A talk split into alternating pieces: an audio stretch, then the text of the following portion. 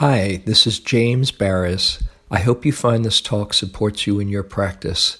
If you'd like to support my teaching, you can use the donate button underneath my picture on Dharma Seed to do that. Your support is greatly appreciated. So, you made it through the first day. the first day isn't always an easy day. Uh, if you've been doing this for um, for a while, then uh, what gets easier is you know what you're going to be going through on the first day or the second day. That settling in process, not that uh, that you avoid the the challenges, but you just uh, are friends with them and uh, don't uh, get confused by them just take a, a little uh, uh, weather report in the room. How many people were sleepy today? Take a look around. Oh, isn't it nice to know you don't that you have company? Uh, how many people were restless today? Okay. Sometimes it's a moment of sleepiness and then a moment of restlessness and then you're sleepy again. You know that can happen too. How many people uh, were dealing with aches in the body? Okay. And how about uh, busy mind? That was a safe one, yeah. Great. You're right on schedule. Mm. The first day in the settling in of um, any retreat uh, takes some patience and some understanding that you are in a process uh, shifting from the busyness and intense stimulation of daily life down to the slow, slow, slow lane. Uh, and there's going to be some um, getting used to, some adjustment. As we were saying in uh, one of the groups, you're being told, okay, sit still now for 45 minutes or more or less. Now walk this way very mindfully. Now eat and taste your food. Now sleep in a bed that you're not used to, maybe with a roommate, um, and pay attention to it all throughout the day. Well, of course, there's going to be some adjustment some resistance, some grumpiness, uh, if you happen to experience that. But it's really worth it. I was saying in one of the groups, I've tried to figure out for a long time how to start a retreat on the third or fourth day, and I've never been able to do it. Um, this is part of the package. But the thought might come to you as you're going through this, particularly if it's uh, new to you. What am I doing here? Yeah. Why are we doing this? Yeah. Can even come if you've been doing this for a long time, you know, or you remember the very last sitting at the last retreat that you were at. Mm, yeah that's the hook that gets you back here.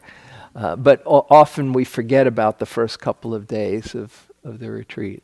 So I wanted to talk tonight about um, just how this process works and uh, why we're, we're doing what we're doing. and I want to um, present it through one classical list. Uh, if you are if you like lists, you've come to the right place. The, the Buddhist teaching is filled with lists, uh, although uh, there's, there's hope for um, right brain oriented people as well. It's also filled with heart and filled with joy and filled with love. But this is the list the list of the five spiritual faculties that allow us or that, that reveal this process. We're cultivating different qualities of mind and heart that uh, work together, that open up to um, deep happiness and freedom. The five are faith, energy, effort, mindfulness, concentration, and wisdom. And this list can be seen in two different ways. One way is as a, a, list of balancing qualities of mind, with mindfulness in the center, and concentration and energy are balanced. If they're not, when there's too much concentration but not enough uh, energy, one can fall into uh, the nods and the sloth and torpor, or that stilling of mind but not a bright mind. And if there's too much energy uh, and not enough stillness, then there can be a restlessness of mind. And wisdom and faith also work together. If there's uh, too much faith but not enough wisdom, it can be blind faith. And if there's too much wisdom, sounds kind of funny, too much wisdom.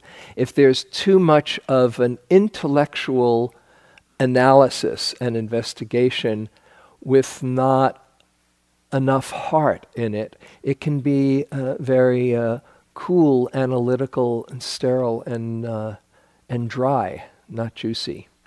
So that's one way to think of these qualities working together. And one way to think of the whole practice is, uh, is balance, as the Moody Blues used to say, a question of balance. It's all about balance. Another way to see this, um, this process is linearly from, from one to another of those, and that's what I want to share tonight so you have a sense of, of how it all works or one way to understand how it works. So the first of these qualities is faith. The word in, uh, in Pali is saddha, S A D D H A. It's usually translated as faith, but uh, that word might trip up a few people uh, it might remind you of whatever um, resistance or inspiration uh, from your childhood, whatever your religion of origin uh, was, if it wasn't uh, Buddha Dharma. Um, and other synonyms for saddha are trust, confidence, conviction. What that word saddha is literally um, literally means is to put one's heart upon, to put your heart into it, a heartfelt kind of a quality. And that, in one form or another, gets you here. Maybe you heard uh, a talk by some uh, wonderful teacher who inspired you, or maybe you have a friend who you've seen some changes and saying, hey, this is really good stuff. You know, I wonder what they're into. Or maybe you've had a, uh, just a, you've read something in a book that has really moved you and you are feeling, I want to check this out. Or maybe you've had just a lot of suffering and you've been hearing about the power of mindfulness to reduce stress or to bring about uh, greater ease and peace. Whatever it is or was that got you here, this started the process where you were motivated enough to check it out for yourself and sometimes it can be a, a truly inspirational um, movement of heart where you've just been so touched and you say, I'm going for it. Uh, I've, I've shared with, uh, with a number here, when I first got into this practice, um, it was in 1974, and uh, I was um, I went out to um, Boulder, Colorado, and uh, went to Naropa. It was the first summer at Naropa, and uh, Ram Dass was there, who I was very inspired by after reading Be Here Now, um, which uh, many people in my generation were moved by. How many people have read Be Here Now here? Yeah, well, you know what I'm talking about. That was, that started my faith. Oh my goodness, maybe I'm not alone. Uh, and when I went out there and I met Ram Dass and uh, asked him, well, what about meditation? I've been trying a few other things. And he said, go, go to this uh, guy, Joseph Goldstein. He's starting a class. And I went there and um, after a few minutes of first judging the package, saying, well, gee, he's not so different from me. He doesn't look like, he doesn't have long flowing hair and orange robes or anything like that. Uh, then I just started hearing what he was saying, and it really moved me. And he, there was something that he knew that I wanted to know. Why he was so comfortable in his skin and saying it's really possible to not be run by your neurotic thought patterns. That had never occurred to me as a possibility before. But he was saying it really is possible. And I was in a lot of pain, internal pain and suffering. And I said, I'm going for it. And so sometimes, if you have a lot of personal suffering, actually don't think it gets in the way. It can be a great motivator. If you have any sense that there's some value here, that all these people have come and done retreats and, uh, and have extolled the, the virtues of mindfulness and, uh, and meditation practice, if you've got some clue that there might be something here to transform and you're in a lot of pain, you have just the right ingredients because your inspiration uh, might be truly ready to be activated. And sometimes it can be a very bright activation, what's called bright faith or bright trust. For me, uh, another line of the Buddha's uh, was a, a, real inspiration to me. A very simple line. He said, If it were not possible to free the mind of greed, hatred, and delusion, I would not tell you to do so. But it is possible, and this is why I teach. I said, okay, I'm going for it. And from that, bright faith, that gets you here. Or if the word faith doesn't work for you, some sense and trust, intuitive um, belief that there's something here. That gets you here. but then that's not enough. It won't, it won't last. You can't go on somebody else's inspiration or on inspiration that you read in a book uh, for uh, forever. You have to see for yourself. And that's when doing the practice yourself and you see for yourself in the in the uh, in the chants the some of the uh, the, the most uh, familiar chants there's the word ehipassiko Come and see for yourself. The Dharma is here to be seen for yourself. Ehipassiko opanayiko. And when you see for yourself, oh, there's something that's really going on here. It feels like I'm going in the right direction.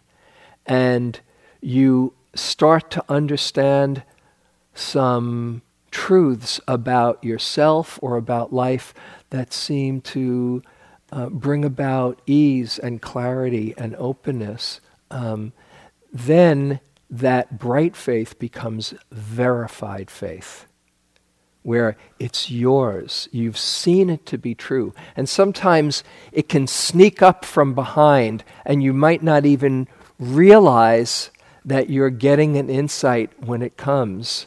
That can happen a lot. You might be saying, When am I going to have an insight? When am I going to, you know? And as I, I don't, I think I, I'm not sure if I said it in the hall, you've probably had uh, the first insight of insight meditation that the mind is completely out of control. Okay?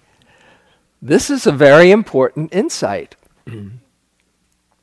it might sound like bad news, but it's actually great news. Because if your mind is out of control, then you don't have to blame yourself for what comes through it. It's just doing its own thing, right?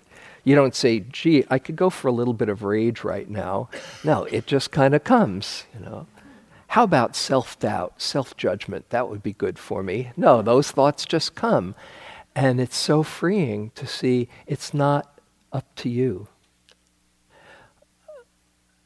I'll share with you a, a story uh, that I've shared about my own first uh, one of my first revelations on, in practice. It was on my second retreat, and I was having a really hard time.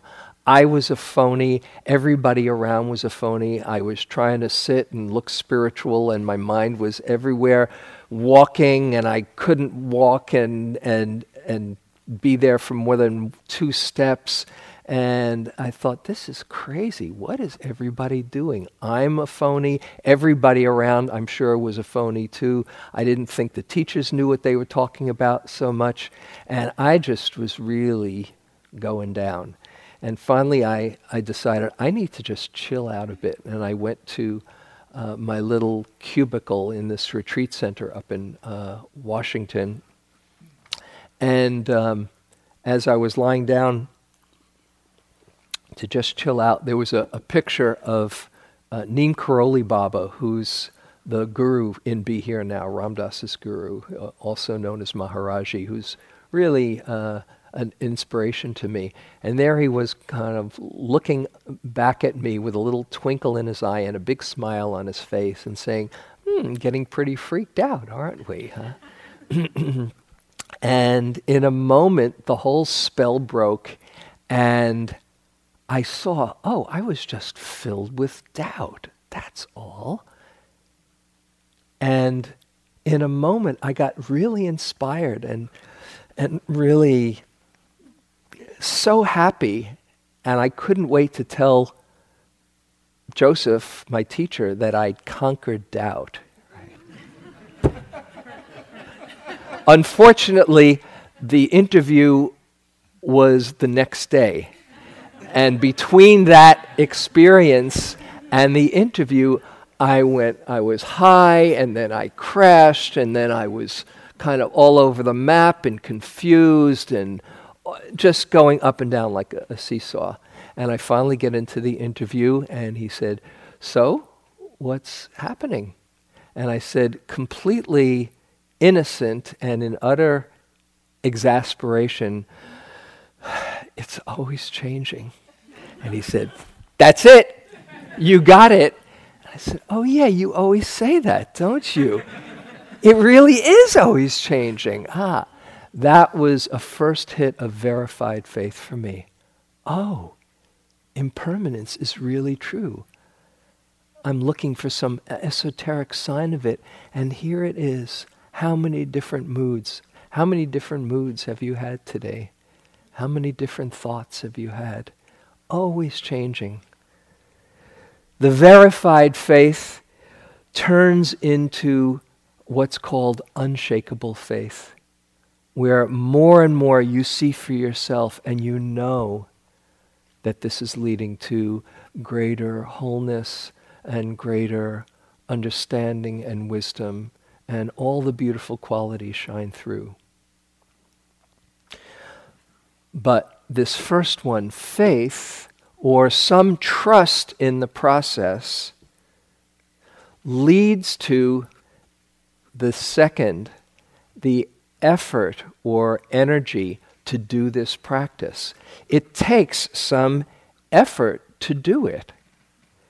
You know, as much as we talk about relaxation and ease, it takes some training to bring your mind into the present moment. One teacher, uh, Trungpa Rinpoche, used to say, it's like manual labor, just kind of your mind wanders and you bring it back. Okay, well, let's go. So if you think, oh, well, then I'll just kick back, and if it happens, it happens. If I'm mindful, I'm mindful. If I'm not, I'm not. It's not going to happen. It takes some willingness to be here. The kind of effort, though, can vary from time to time. Sometimes, if you're feeling um, very revved up and tight and really trying hard, what kind of effort do you need? A relaxed effort. You need to just cool out, like I did in that in that story, or uh, just go for a walk and get some space. Mm. If you are really um, laid back or uh, too much just trusting in the process, uh, at times you might need to put in a genuine commitment. This does take a wholehearted commitment and the commitment to really um, play your edge and just see for yourself instead of playing it safe. It's a balanced effort. And as the Buddha says in one discourse, um, it's not too much, it's not too lax, it's just the right amount, which can change from time to time. He was speaking to one one monk who was really over efforting and trying hard and getting all wound up and and uh, the he asked the Buddha for some advice, and he, the Buddha remembered, weren't you a musician in your, uh, before you took robes? And he said, yes, yeah, I, I played the lute. And uh, the, the Buddha said, well, what happened when you made the string too tight? He said, oh, I didn't get the right note. It was too high. And what happened if you made it too loose? Oh, it was too low. And he said, just so. In the same way, you don't want to be too tight and you don't want to be too loose, just the right amount, which will change from time to time, and see what is needed to bring you into balance. And you hear all kinds of different different messages you can read in a book. You know, some Burmese master, I studied with one Burmese master who said, heroic effort, turn up the jets, you know, and if your leg is falling off, just note it. Falling, falling, falling, you know. He didn't quite say that, but that was the general idea. And then there's there's other messages that you get. This is from uh, a great Tibetan master, uh, Rinpoche. Happiness cannot be found through great effort and willpower, but is already here in relaxation and letting go. Don't strain yourself. There's nothing to do. Wanting to grasp the ungraspable, you exhaust yourself in vain. As soon as you relax this grasping, space is here, open, inviting, and comfortable. Sounds pretty good. Huh? Of course, that you get that teaching after you've gone through the preliminary practices, which include 100,000 prostrations and 100,000 mantra recitations. And then they just say, relax, relax. But it's both needed a wholehearted effort and not straining, an ease, a relaxation. Because if the mind is tight, we can't see clearly and we get contracted in unwholesome states. So rather than judging yourself by what your meditation looks like or judging your effort by what it, may, what it looks like, you get in touch with the willingness to be here and your own sincerity of heart. That's the source of the effort. What is happening at any time will change. You might be clear, you might be foggy, you might be exhilarated, you might be confused, you might be full of love, and then you might be full of anger. It's all just moving through. So rather than evaluating how you're doing by what your meditation looks like, have you seen that tendency? Oh, clear now. Maybe it's starting to work. You know, oh, all over the map now. Maybe I'm not doing it right. Don't get into that. There can be very deep states of practice where there's the heart has fear and confusion and uh, disgust. These are some classical stages of practice. Rather than evaluating by what it looks like, just get in touch with the sincerity that you bring to practice. That's where the effort comes. Your willingness to be here and your willingness to bring your attention back when it's gone. Or to simply reconnect with the moment. Ah, got lost there. Ah, here I am again, in the moment. No place I need to go. It's right here. It's already right here. This is from uh, a yogi who who wrote uh, a note. this is a a while ago. He said, It is indeed a huge relief to realize that I am not in charge of my thoughts, that they come up completely unbidden. It is also a relief to know that I'm not in charge of my moments of awareness, that these are indeed just beautiful gifts I think I've been laboring under the assumption that by sheer effort of will, I could manufacture awareness, and that the only reason it wasn't happening was because of laziness, weak brain power, lack of dedication, etc., etc. So, this shift of emphasis towards faith and sincerity of heart, letting the process evolve at its own speed, in its own direction, uh, is, has made me incredibly happy. So happy that it's really hard to come back to the breath at times. Just sincerity of heart. Just a wholehearted willingness to open up to your experience, whatever it is. That's all you need to do. And when you see ideas or thoughts about how you're doing, um, you can create some space around them. They're not yours. On one retreat, I was going slowly. You know, Howie mentioned that I used to like to go really slow. When you do go slow and you're in the groove, it's fun. But I know what it's like to go really slowly and be on Pluto in your mind. So it's not about going slowly. It's not a slow walking contest. And at this one point, I was watching my mind, and I'd be all alone meditating, uh, all alone doing walking meditation, and was just really enjoyable. You know, lifting, moving, placing, lifting, moving, placing. And then somebody else would be around me, and I'd notice what was going on, and the label would turn to lifting, moving, looking good. Lifting, moving, looking good, looking good, you know. It was humbling, you know. But you just go through it anyway and see, oh, yeah, that's what the mind does.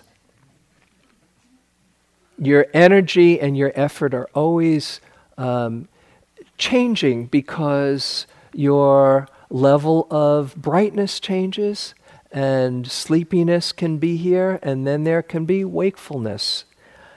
So not to think that it's supposed to be any one way. It's a balanced effort, like learning to ride a bicycle. It doesn't always uh, remain the same. And the key to effort, for me anyway, is interest. To just let yourself be interested in what's here. That's it. You were born with a natural curiosity. And the more, as Howie was saying this morning, when you do, at first it takes some effort, you have to rev it up, but the more you do it at the beginning, the more you start to become mindful, the more interesting everything gets.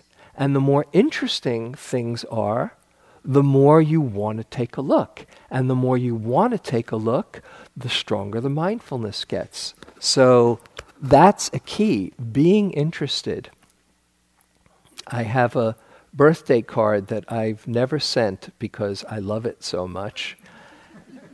And it has on the front this infant with a booger in his hand, you know, right out of his nose, staring, mesmerized. Mm-hmm. And you open it up and it says, You always were easy to entertain. Happy birthday. I love that card. Wow. Do you remember you could be even interested in a booger? You know? When I was a, a kid, did you ever look at a shaft of light coming through the window and look up close? Wow. Do you know what I'm talking about? Fascinating, isn't it? And if somebody said, Oh, what are you doing? And you say, Oh, I'm watching dust. It doesn't sound very exciting, but it's fascinating. Oh, wow. Let your own natural sense of wonder bring you to the moment. Your breath is keeping you alive. Or this moment, life is happening right through you. It's amazing. Have you ever wondered? Uh, I'm thinking of the uh, old Talking Head song. You know, you may ask yourself, "How did I get here?" You know, Ask yourself, how did you get here? It's amazing. Life has come together as you. A unique expression that's never been here before. And in your lifetime, there are a finite number of moments in your lifetime. Who knows how many? This is one of them that's never been here before, that will never be here again. This is your life. Why not be here for it? So the effort is the effort to be here, which leads to the third mindfulness, the faculty of mindfulness. Mindfulness has amazing properties. The Satipatthana Sutta that this meditation is based on, and all of Buddhist meditation is based on, the Buddha starts out by saying there is one most direct way, as one translation says, there's one most wonderful way to overcome sorrow, lamentation, and grief despair, pain, and anxiety, and realize the highest happiness. That is the establishment of mindfulness. That's pretty good, isn't it? It's amazing that he figured out that mindfulness can lead to the highest happiness, that just being here for your experience in a skillful way can overcome all sorrow and suffering and awaken the deepest places of wisdom and love inside of us. The power of mindfulness. Mindfulness is simply knowing what's happening right now without getting caught in your judgments of what you'd like to be happening or not happening. It's very simple. And today we practiced primarily with knowing that you're sitting here breathing or maybe some other primary object for you. Just that simple fact. And then as we open up the field, we'll include more and more until there's nothing outside of our field of experience. Anything is just as good as anything else. It's so simple. I was doing this in one of the groups. I'll just share this with you uh, in case you're kind of, it seems esoteric. Just put your hand out in front of you right now and move it back and forth through space slowly. And now, as you're doing it, close your eyes and put all your attention on feeling the movement. Right now, is there any worry? Is there any fear? Is there any regret? Just feel the movement. You just stay with the movement. Any tomorrow or yesterday? is just feeling the movement. Okay, you can open your eyes. Congratulations, you were just mindful. And in that, did you need to add anything to make it a better moment? Did you need to take anything away? Oh, this would make it a better moment. No, it was just very simply fully being here, and the mind is at rest and not lost in stories or confusions. It's simply here. And you can have that same attitude whether you're breathing or hearing a sound or feeling a sensation, pleasant or unpleasant. The mind and heart can be trained to be with anything with some kind, interested awareness. You can be there for feelings and emotions, beautiful ones and difficult ones, Awareness doesn't care, as one of my friends says. It doesn't matter what it's paying attention to, it's not tainted by it. And it can have many different lenses. Sometimes it can be a very microscopic lens where you're feeling the subtleties of you know your hair follicles swaying in the breeze in your nostrils or sometimes it can be a much wider lens and panoramic and knowing, oh, having a meltdown, that's what's here. meltdown Buddha, okay. That moment of mindfulness is just as profound as the other. Oh, when I don't know what's happening and I'm completely lost, I wrap it up into one big package and call it, oh, confusion.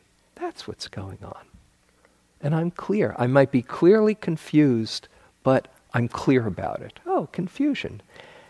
So, not to think that mindfulness looks any one way, it's simply knowing what's happening with interest, with ease, and not manipulating anything. One thing that mindfulness is not is figuring out. It's not figuring out. And we can get so caught up in trying to figure out, solve our life issue, or figure out how to do the right meditation, or get caught in trying to figure out how to not figure out. There's no end to it. You know, there's a line in the third Zen patriarch. It says, he says, "Stop talking and thinking, and there's nothing you'll not be able to know." You know that feeling when you, when you let go of figuring and turning things around, all of a sudden, ah, things become clear? This was from another yogi. On her first retreat, and she was having a really hard time trying to figure things out. And then she finally got it at the end. And she wrote me, The one thing that is indelibly in my brain is finally getting you don't have to figure it out. That would never have registered as an option before. Just today, when I was doing walking meditation, struggling as my thoughts were going round and round, those words came into my mind. I stopped and closed my eyes and asked myself, what is true right now in this moment?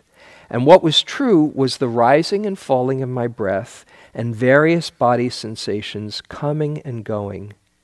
And the rest will balance itself out in its own time, I thought to myself.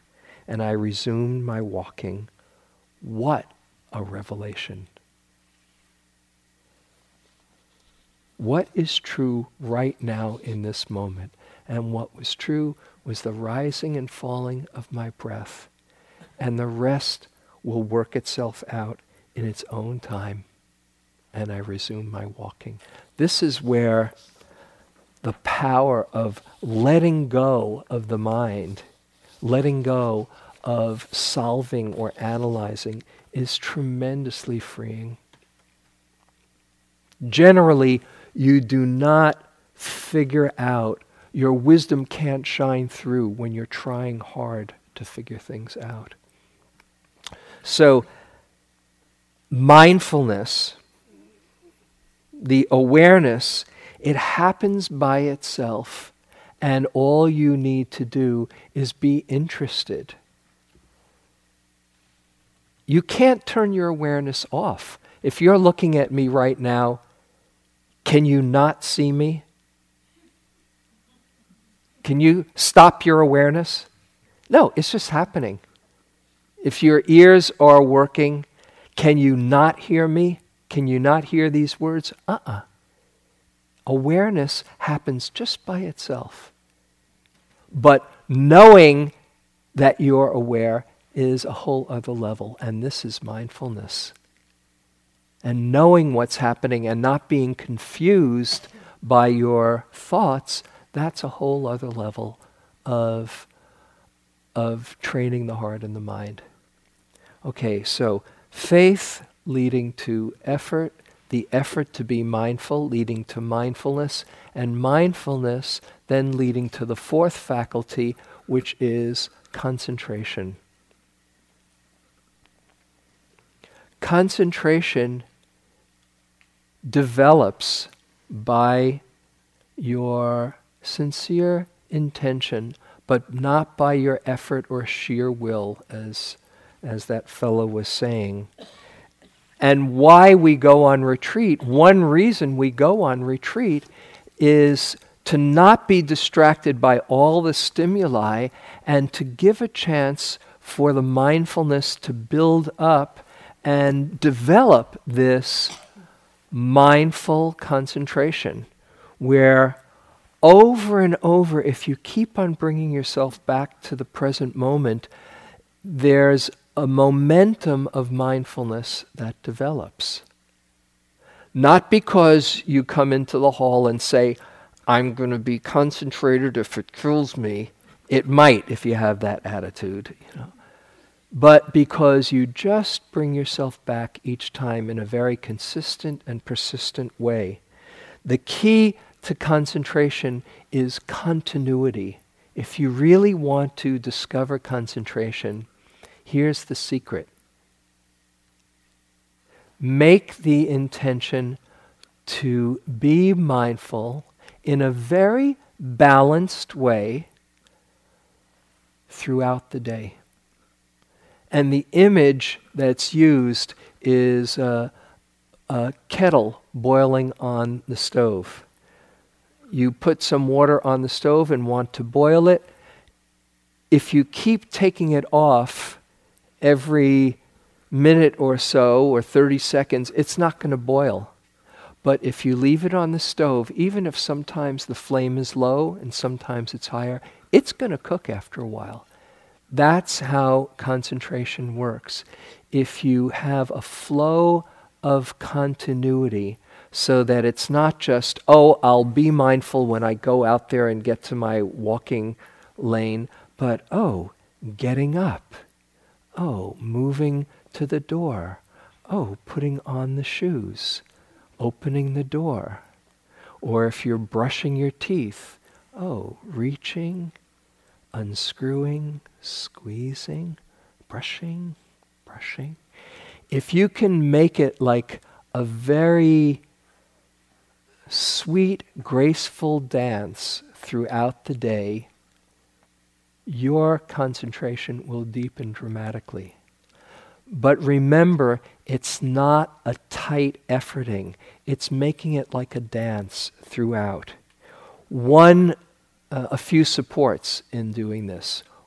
Keeping it simple, keeping things simple. We're so good at multitasking. Here's the real challenge unitasking. I know it's radical. Try to do just one thing at a time. You don't have much else to do, you know, so unless you've got a job to go to, you know, oh, tying my shoes. Be like that little infant with the bugger, you know. Oh, opening the door.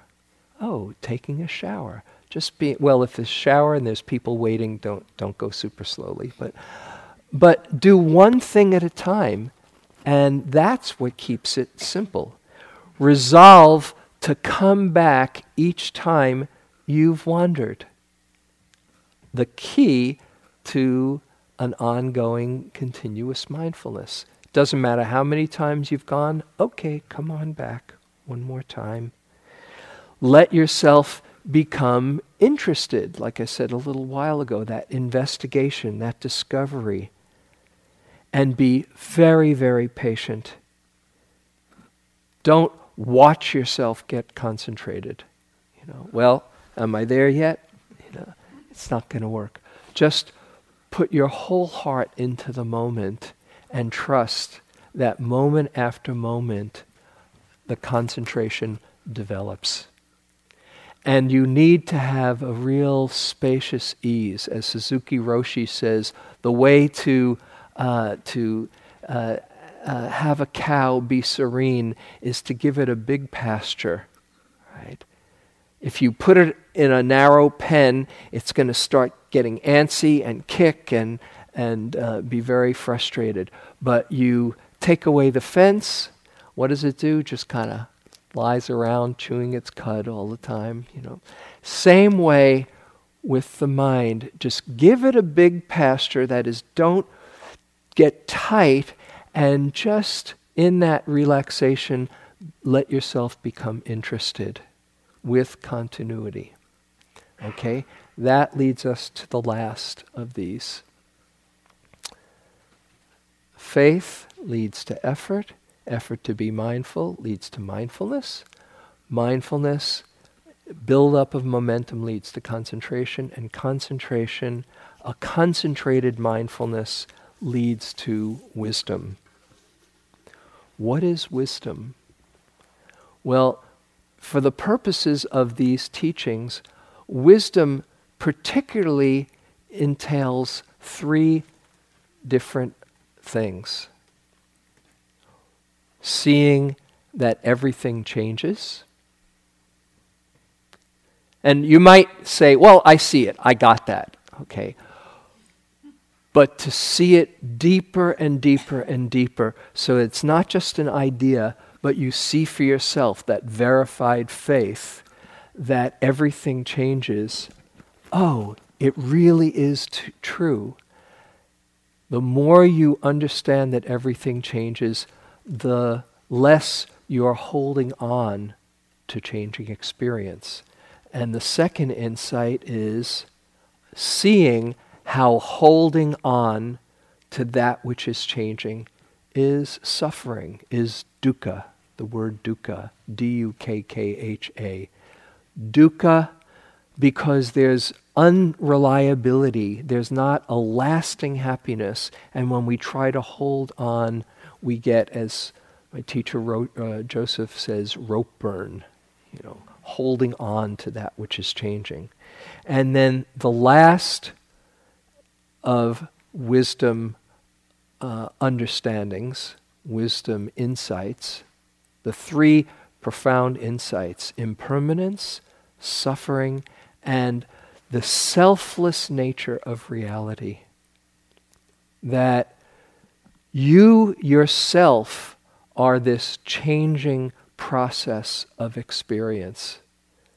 Rather than life happening to you, life is happening through you. Life is happening as you. And you are this flow itself. What is looking is life seeing itself as a flow of experience. Buckminster Fuller has a, a, a, a simple and powerful way to point to this, and I'll offer it to you. He says, We often think of ourselves as nouns, as somebody, as something solid. Here's the shift. Close your eyes for a moment. And instead of thinking of yourself as a noun, as something, as somebody to whom life is happening, just think of yourself for a moment as a verb. You are a verb, a field of activity that is continually in flux that is constantly changing with all the systems, biological systems, and thoughts and feelings. Just relax in the ease of that. You're a verb.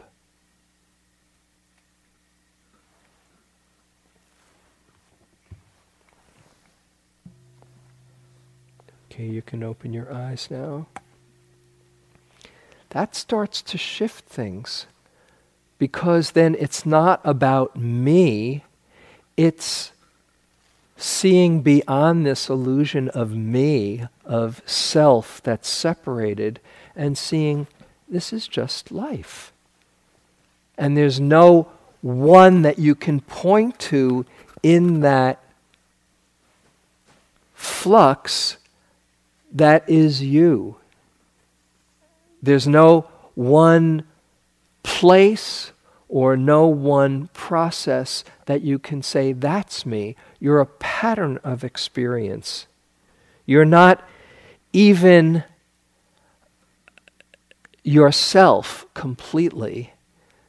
You are made up of many, many other things. I want to read to you, this is from Lewis Thomas uh, a wonderful biologist who wrote a, a classic, The Lives of a Cell. He says, A good case can be made for our non existence as entities. We're not made up, as we'd always supposed, of successively enriched packets of our own parts. We are shared, rented, occupied at the interior of our own cells, driving them, providing the oxidative energy that sends us out for the improvement of each shining day, are mitochondria, and in a strict sense, they are not ours. They turn out to be little separate creatures, replicating in their own fashion, privately, with their own DNA and RNA, quite differently from quite different from ours. Without them, we would not move a muscle, drum a finger, think a thought. Mitochondria are stable and responsible lodgers, and I choose to trust them. But what of the other little animals similarly established in my cells, sorting and balancing me, clustering me together? My centrioles, basal bodies, and probably a good many other more obscure tiny beings at work inside my cells, each with its own special genome, are as foreign and as essential as aphids and ant hills. My cells are no longer the pure line entities I was raised with. They are ecosystems more complex than Jamaica Bay. I like to think that they work in my interest, that each breath they draw for me. But perhaps it is they who walk through the local park in the early morning, sensing my senses, listening to my music, thinking my thoughts. You are an ecosystem called you, for want of a better name. And when you see through that solidity, there's a tremendous freedom that comes. Because then you see you are connected to everything, and life is moving through you.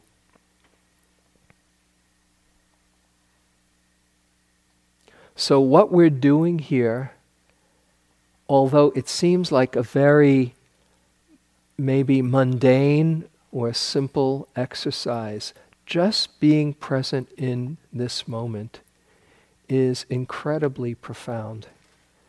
And if you have the faith or the trust to put in the effort to be mindful and develop a continuity of mindfulness so that you see not only those three things, but many other things which we don't have time to go into about who you are or who you are not.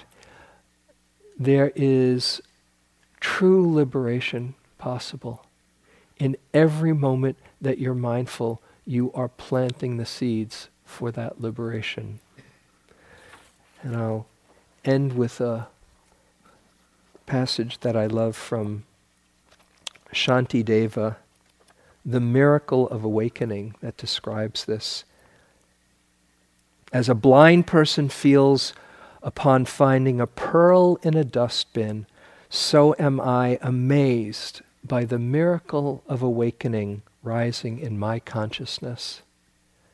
It is the nectar of immortality that delivers us from death the treasure that lifts us above poverty into the wealth of giving to life, the tree that gives shade to us when we roam about, scorched by life, the bridge that takes us across the stormy river of life, the cool moon of compassion that calms our mind when it is agitated, the sun that dispels darkness, the butter made from the milk of kindness by churning it with the Dharma.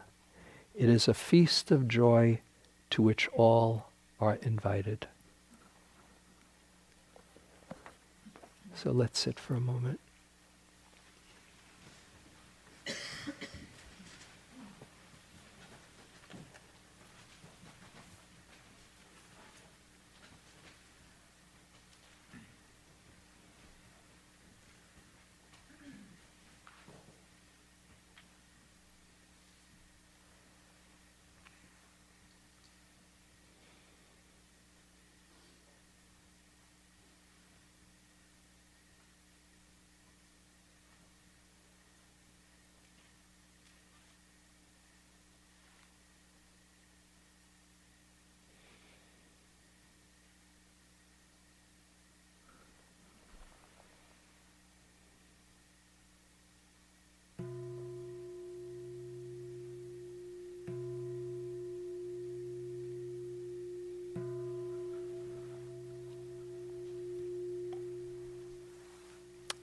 So thank you for your attention.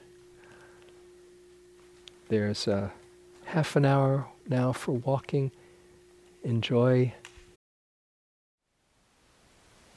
Thank you for listening. To learn how you can support the teachers and Dharma Seed, please visit dharmaseed.org slash donate.